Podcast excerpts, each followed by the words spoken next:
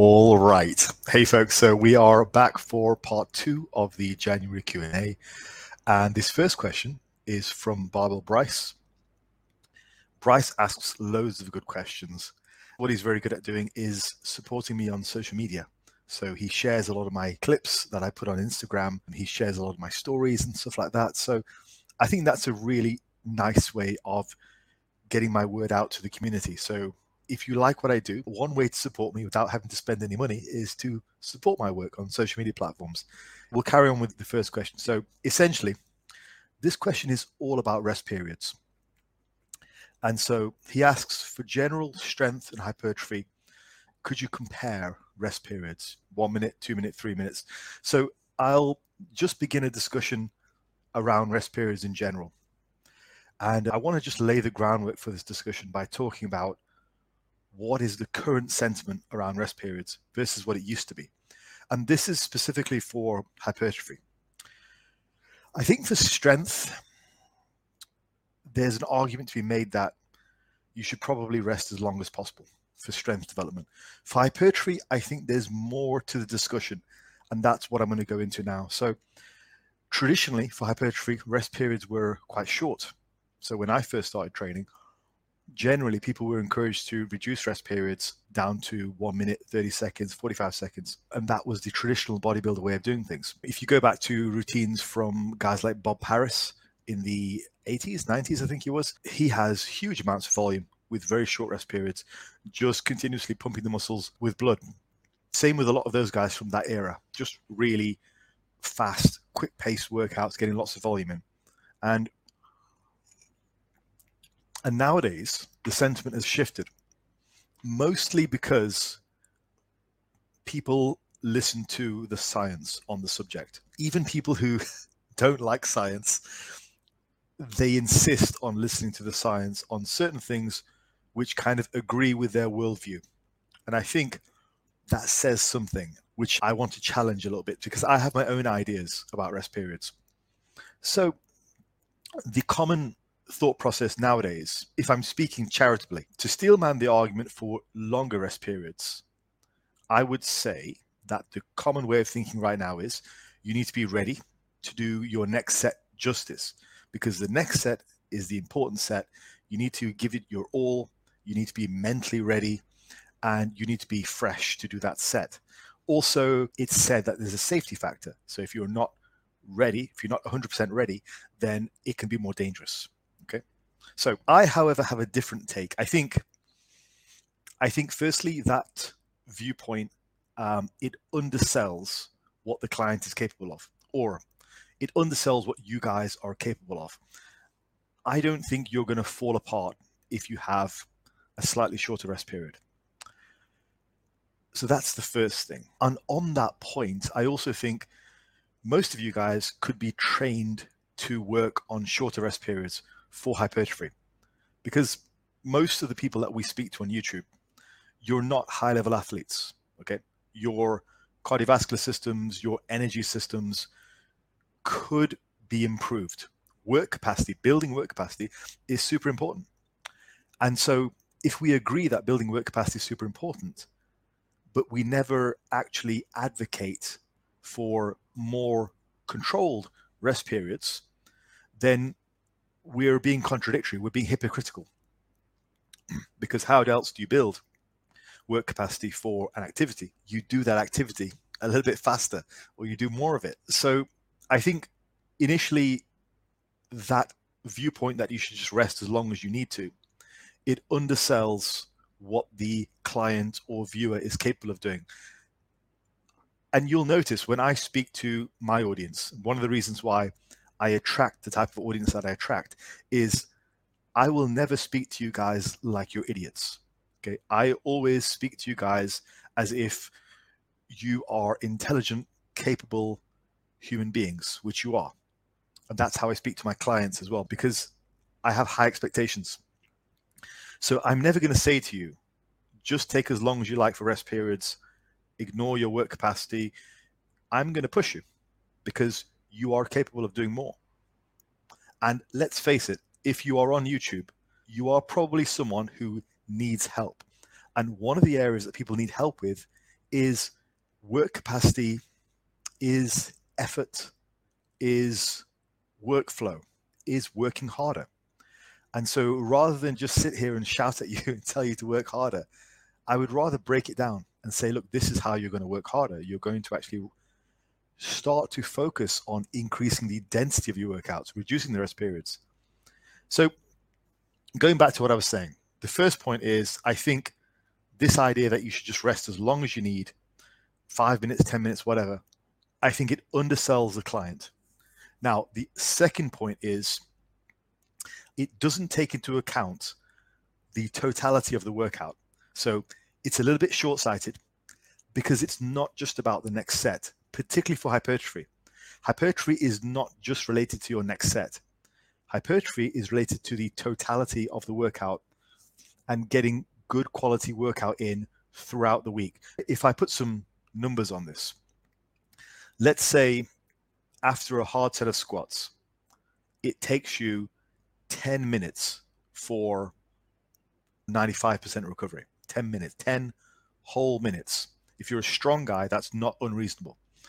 Five minutes gives you 90%. Okay.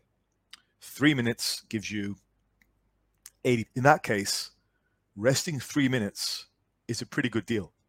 Now, would I sit there and say, no, you've got to rest as long as you need to do the next set maximum justice, which is like 10 minutes? You might have a great next set, but how many sets can you do in an hour then before you tap out? You've got about six sets in you. And if we take into account warm ups, that's a five set workout. Now, is that going to grow you? Or what would grow you more? Doing those 80% recovered sets every three minutes and getting them in, just bam, getting them in. That's going to cause more hypertrophy in the end because you get more of the effective reps, more of those hard reps, and you're not just sat around. And on top of that, you're also improving your work capacity, you're improving your conditioning. So, just to summarize that argument about rest periods, hypertrophy is not just about the next set, it's about the totality of the workout, it's about getting the work in. That's the first thing. And the second point is I'm never going to undersell my trainees or my clients. I'm always going to push them to do more. And you can condition yourself to be better you can improve your work capacity.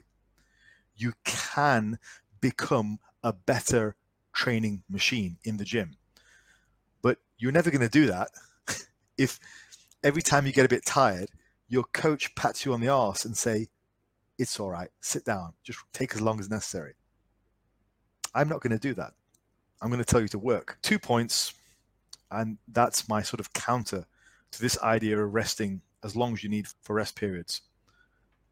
So hopefully that makes sense. And um, I personally feel you should moderate your rest periods so you're able to get good quality sets without being in any danger, but still while getting the majority of work you need to do. And I don't think that's an unreasonable stance. Okay, so next question. This is from Bob V. I do hope Bob V stands for Bob Vance of Vance Refrigeration. That would be amazing.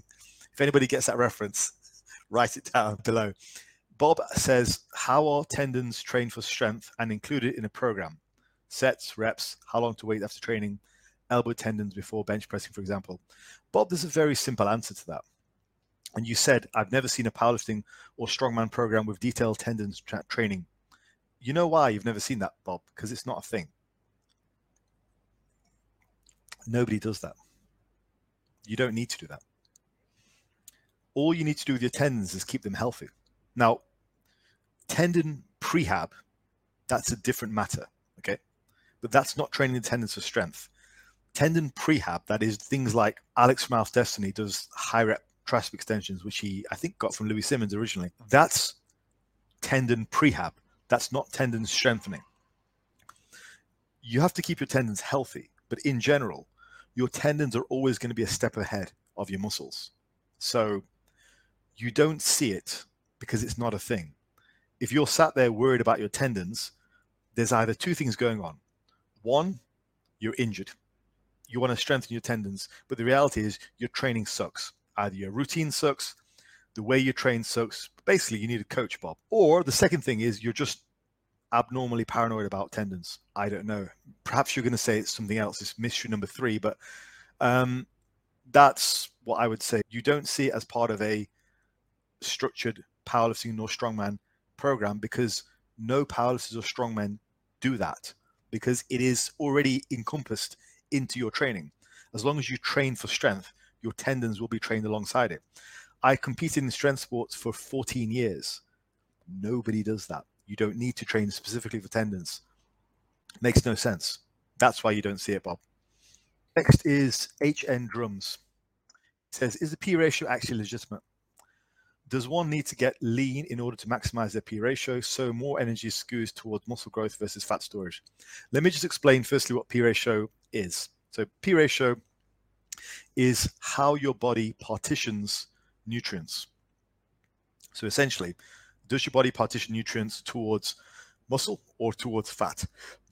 And there are a range of things which determine that. So age, training status, diet, stress levels, sleep is a huge one. Levels is a big one. So is it legitimate? And so the idea is that the leaner you are, the more you're going to ratio your nutrients towards muscle growth rather than fat. Is it legit? Yeah, a tricky one. I've been back and forth on this so many times. Okay. Initially, I definitely was convinced it was a thing because I had so many examples of clients, all of who have come back up in weight and are more muscular now by far than what they were when they went down originally. And it's so dramatic. So the rate of muscle gain from being lean is, but equally saying that, there are people for whom this doesn't work. And as soon as they start to rebound and gain some weight, it all goes back to their stomachs. I've started to think there is another factor involved. I'm going to go out on a limb today for the first time ever on this video, and I'm going to tell you what that is. I believe now the factor is your cardiovascular endurance. And let me explain why. I wrote about this briefly in my new book called Out of Shape, Out of Luck, Out of Time. And it's this idea that there's such a thing called, this is going to get pretty heavy, but I'll just try and explain it briefly. There's such a thing called the constrained energy hypothesis. And that is this idea that the more cardio you do, the more activity you do, the more the body tries to rebel and create homeostasis and it just makes you lazy. Now, if you have a very poor cardiovascular system, any stress is going to be much harder to cope with than if your cardiovascular system was better.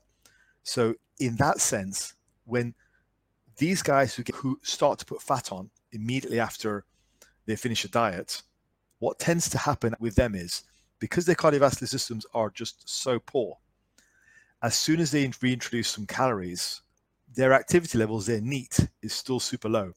So the body's metabolism just isn't ready to cope with the increased energy demand and they just stay lazy. And as a result, they put on proportionately more fat rather than muscle because they're not able to eat as much. Their rate of weight gain is a lot higher than it would be if they were more cardiovascularly strong. I think the guys with excellent cardiovascular fitness, when they do reintroduce food, the body's energy systems upregulate and you develop more NEAT, have more spontaneous activity. They're more likely to do activity in general. They're more likely to train harder in the gym. They're probably more likely to sleep better too. I think that is actually the missing factor that the Mike Israetel, Brad Schoenfeld, and all those guys haven't yet uncovered based on what I've seen with my clients. So this is one of the reasons why whenever I get clients to cut now, I always get them to add in some cardio. And I'm very serious about improving their cardiovascular conditioning as they lean down because I want them to be capable in cardiovascular strength for their rebound and for their cut as well. To answer your question, I think the reason that there's no consensus yet is I believe, strongly believe now, there's a missing factor. And that missing factor is cardiovascular endurance. You've heard it here first. I wrote a book about it. Okay. Next question by Jake Furs. Hi Faz. If one hard set is claimed to provide 70% of all muscle stimulation for an individual session, what's the justification for higher volumes? Wouldn't it be better to be 70% stimulated but 100% recovered? yeah. So you started off with an if. That's a pretty big if, Jake. it's a pretty big if. All I would say, Jake, HIT is a meme. It's a cult. You shouldn't be attached to any one volume level for anything. Where the HIT Jedi's go wrong is that they believe there is only one way throughout the entire career for everyone. Every man, woman, child, cat, and dog needs to do one set to failure, bro. Trust me, bro. Trust me. Trust me, bro. Trust me. That's the way forward. So the claim that one set will provide 70% of the muscle stimulation, it doesn't surprise me that these people say stuff like that because they speak in a very simplistic way. Like everything is this way all the time for everyone. They've given you a very definite figure. That in itself should ring some alarm bells. Like, why is it 70%?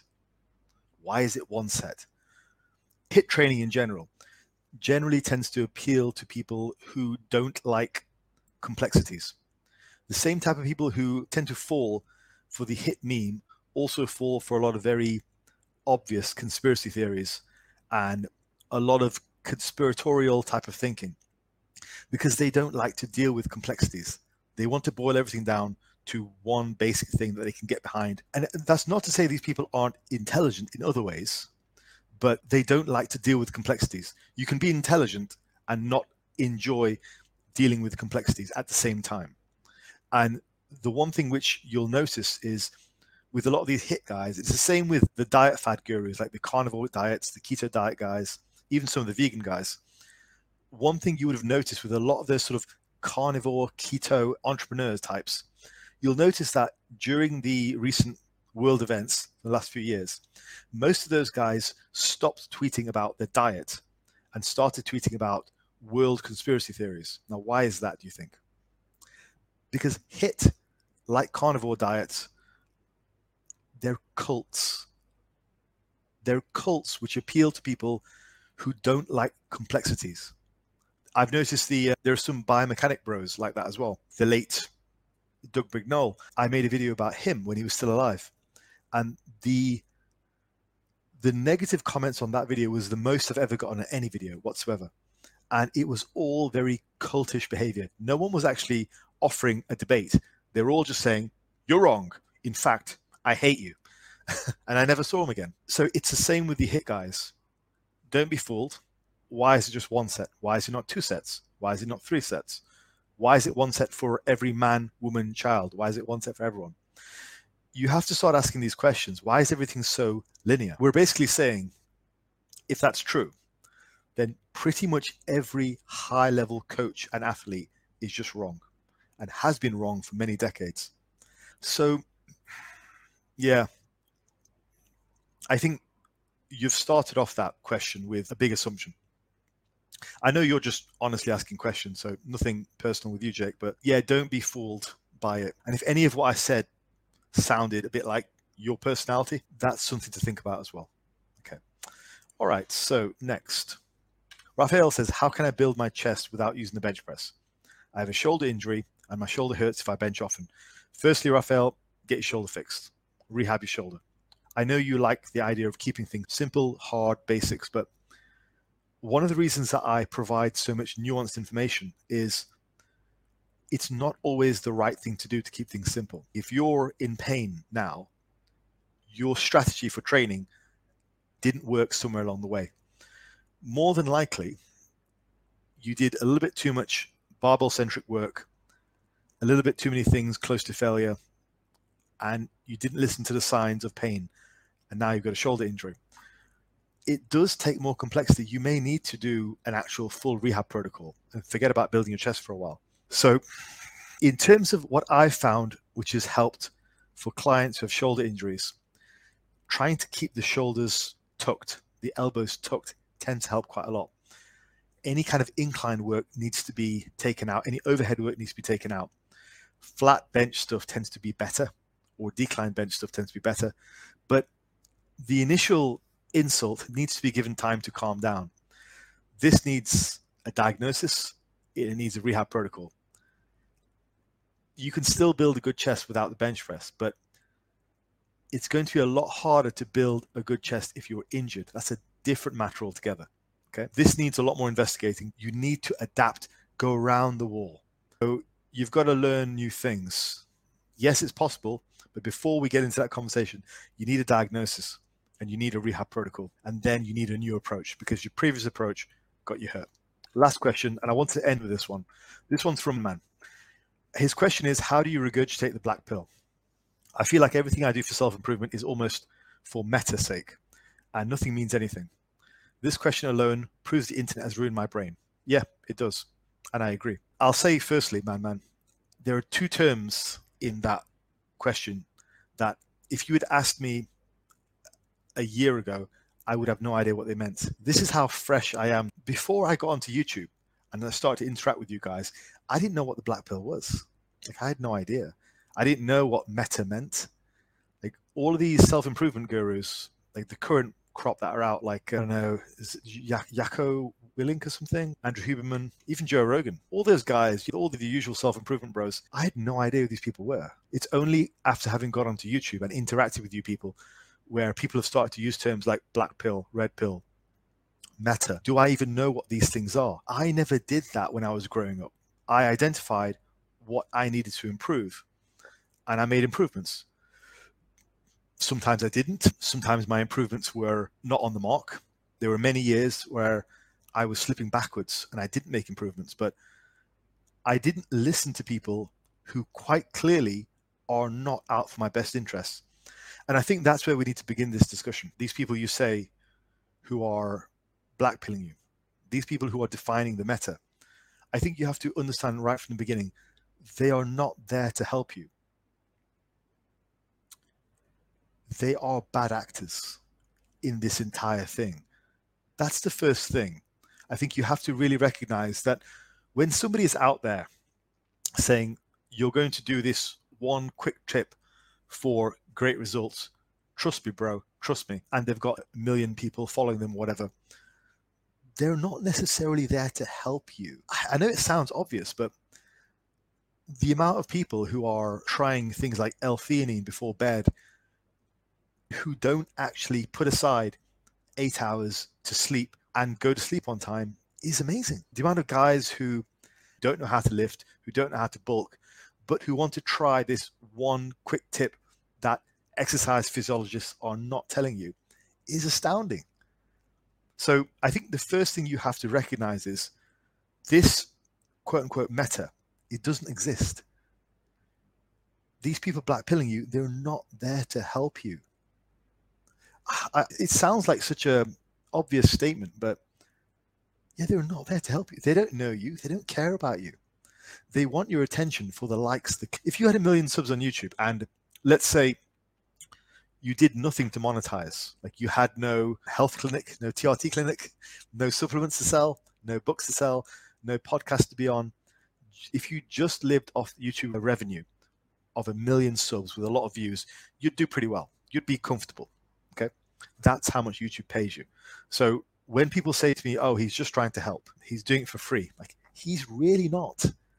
He doesn't give a shit about you not only are these people not out to help you, they're out to keep you down.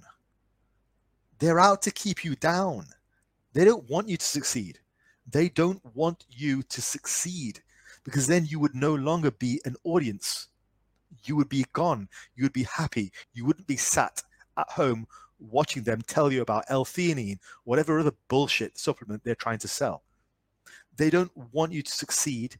Not only are they not out to help you, they actively don't want you to succeed. Understand that. None of what you're doing, if you're following those idiots, is self improvement. It's just masturbation, of which apparently you're not supposed to do these days either, because that's bad. Joking though. There's this closed loop. I want help. Here's help. It's not helping it's making you worse. I want help. Here's help. It's not helping, it's making it worse. Around and around it goes until you are here, you're frustrated, you're asking a question of somebody who is actually a genuine person who didn't grow up with all this. You know what I would do for self improvement? When I was very young, my early 20s, I would do New Year's resolutions. I don't do them anymore because nowadays I have a whole plan for the year because I'm a lot more organized. I'm an actual adult now. Sucks. but there you go. But when I was younger, I would sit down with my brothers and we would all do New Year's resolutions every year. What does that look like? Okay. I had objectivity. So I had my brothers. You could have friends, you could have people online. Look at the areas you want to improve. And then figure out some steps towards that goal.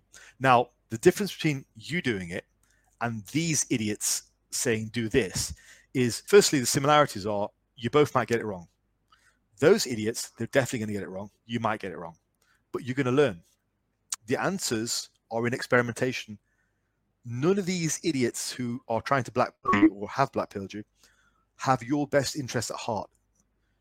Try things, experiment, talk to people who actually care about you, be friends with people who actually care about you, who give a shit about you. Use them as objective analysis, but ultimately, you are the bottom line you are in control. Also, accept you're not going to get things right. Do you know why I have a reasonable level of confidence now? Is because I've gotten so many things wrong over the years. I'll happily admit it. I'm not perfect. I've had many failures in my life, severe failures. But I've learned from those and it's solidified my path. So, yeah. How do I regurgitate the black pill? me personally, I've never walked around with my mouth open for the black pill. So I've never needed to regurgitate it. I didn't know what a black pill was before last year, before I met all you guys on YouTube. And I didn't know what a meta was either before I met all you guys. So I did things myself. I got things wrong, but then so will you. But at least I'm trying to refine my process. Yeah, you got to switch off from these people. You got to start doing things yourself. Ultimately, you need to drive things forward and have the confidence to say, you are going to get things wrong. I get things wrong. You'll get things wrong. I'll get things wrong in the future. But every time I get things wrong, I also get things right. And I learn. And it solidifies my path. Yeah. I hope that was I hope that was taken in the spirit it was intended to be delivered. I'm speaking with honest care for you. I don't know who you are, but this is a topic which speaks to me because I've always been an educator. It's a responsibility I've shouldered my entire life. It's a responsibility I take seriously. So that's me shooting from the hip. So take that advice, take what's useful, discard what isn't but ultimately make up your own mind. Folks, I'm going to call it there, and I will speak to you in part three.